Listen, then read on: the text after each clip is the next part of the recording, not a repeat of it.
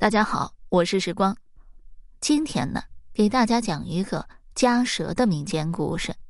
在宋朝时期，邙山脚下有一个龙虎村，村东头住着个叫陆子宇的小伙。他父母双亡，和爷爷老陆头相依为命。自打记事起，陆天宇便天天吃黄米饭，且脖子上佩戴着一张三角符咒。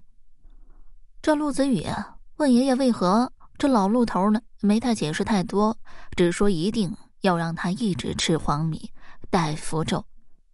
陆子宇呢，一向听爷爷的话，在他的眼中，老陆头简直如神一般。不仅如此，整个龙虎村都特别尊重他。据乡邻们说，这老陆头啊，年轻的时候有过奇遇，他在一个蛇洞中救了蛇仙，这蛇仙为了报恩。教了他能掐会算的本事，后来老陆头专门为百姓破煞、选福指阴宅，谁家有红白喜事，找他准没错。正因为神乎其神的传说，让陆子宇觉得爷爷给的符咒一定蕴含着某种力量。这事实呢，的确如此，否则他也不会因弄湿符咒差点丧命。当然，这都是后话了。这老陆头啊。给村中的一户大户人家选符纸，回来以后，人家送了许多好酒好菜。于是晚上，这爷孙俩就吃了一顿大餐。这老陆头呢，望着天边快圆的月亮，猛灌几口酒，眼角不禁泛起泪花来。这陆子宇知道，爷爷每年这时候都会伤心难过，为了逗老人家开心，他使劲的夸爷爷厉害，再一次圆满的。帮人排忧解难了，这兴许喝多了，老陆头啊，将酒坛砸在地上，哭道：“唉，我若真厉害，你爹娘也不会惨死了。”闻听这话，陆子宇心里咯噔一下，随试探的问爷爷：“爹娘如何死的？”可他已经趴在桌上，沉沉的睡去了。次日清晨，陆子宇寻思再问爷爷。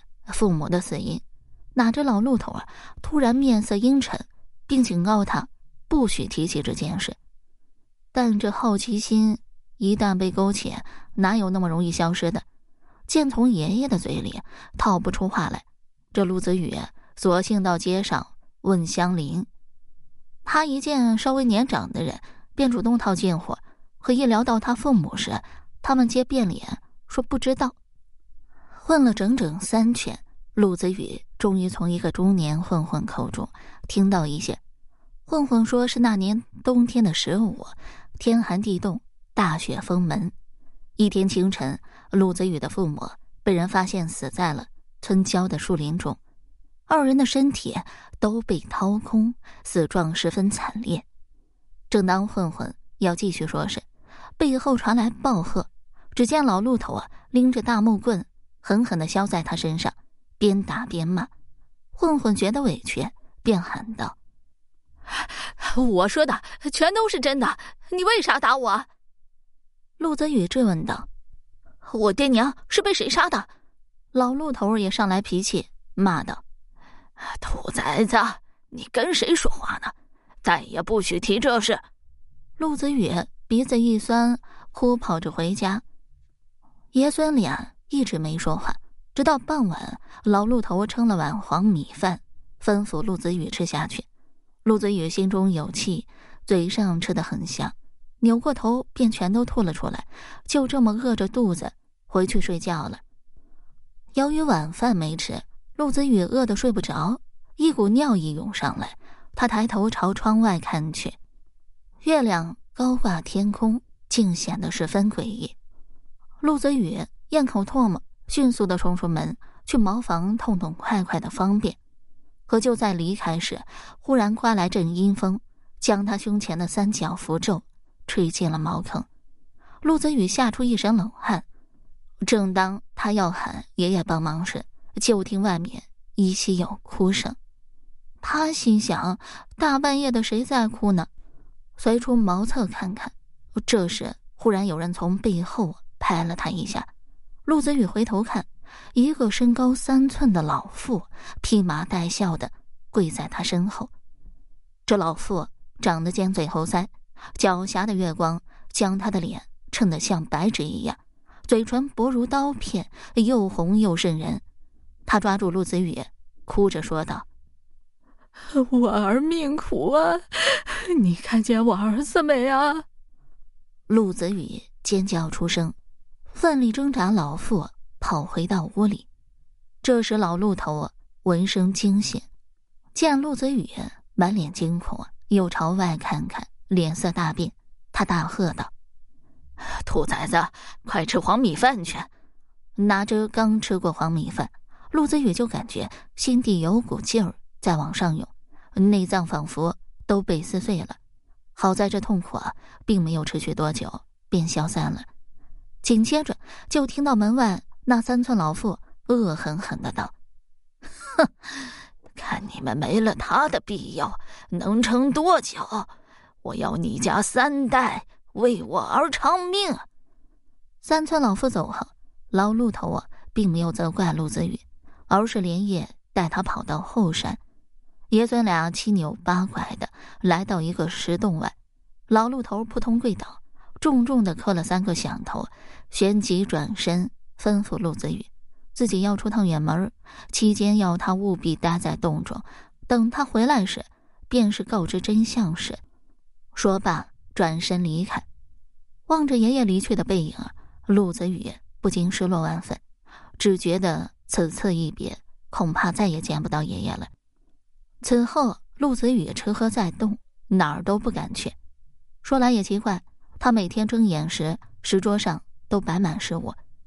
一天，陆子宇故意一夜没睡，想看看究竟是谁送来的。哪知看完后，给他吓个半死。原来送食物的竟是几条青蛇。三个月以后，老陆头拎着盏燃油灯回来。和他仿佛老了近二十岁，满头白发，原本笔直的腰板佝偻了不少。他跪下喊道：“蛇仙大人，小老汉儿以二十年寿命，祝您恢复功力，请您务必保佑我孙儿。”说罢，蓝油灯中火苗飞出，朝山洞四周飘去。紧接着，一条大约丈长的黑色巨蟒凭空出现。巨蟒口吐人言道：“你这是何苦呢？”老鹿头笑道：“哈哈哈，为了让我孙子活。”随后对陆子宇说出实情。事情要从多年前说起。这陆子宇的父母是商人，一天进货回来，忽然碰见一个贼偷东西，二人年轻气盛，竟将贼打死了。官府只见是个贼人，也没多追究。殊不知，这贼并非普通人，而是黄皮子变的。常言道：“胡化人要带人头颅拜月，黄皮子则是钻人腹中啊，控其行走。这人正是刚刚夺尸化人的小黄皮子。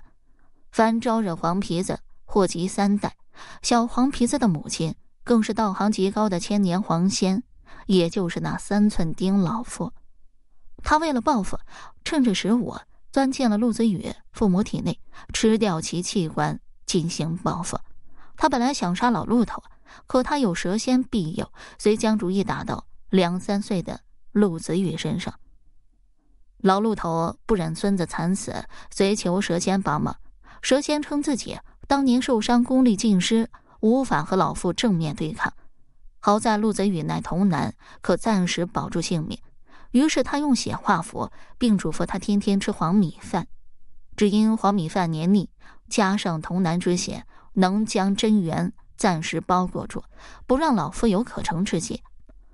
不过老妇日夜修炼功力，越发的深厚，连符咒都难以抵挡。那晚的符咒便是他吹落的。不过为此，他也消耗了不少法力。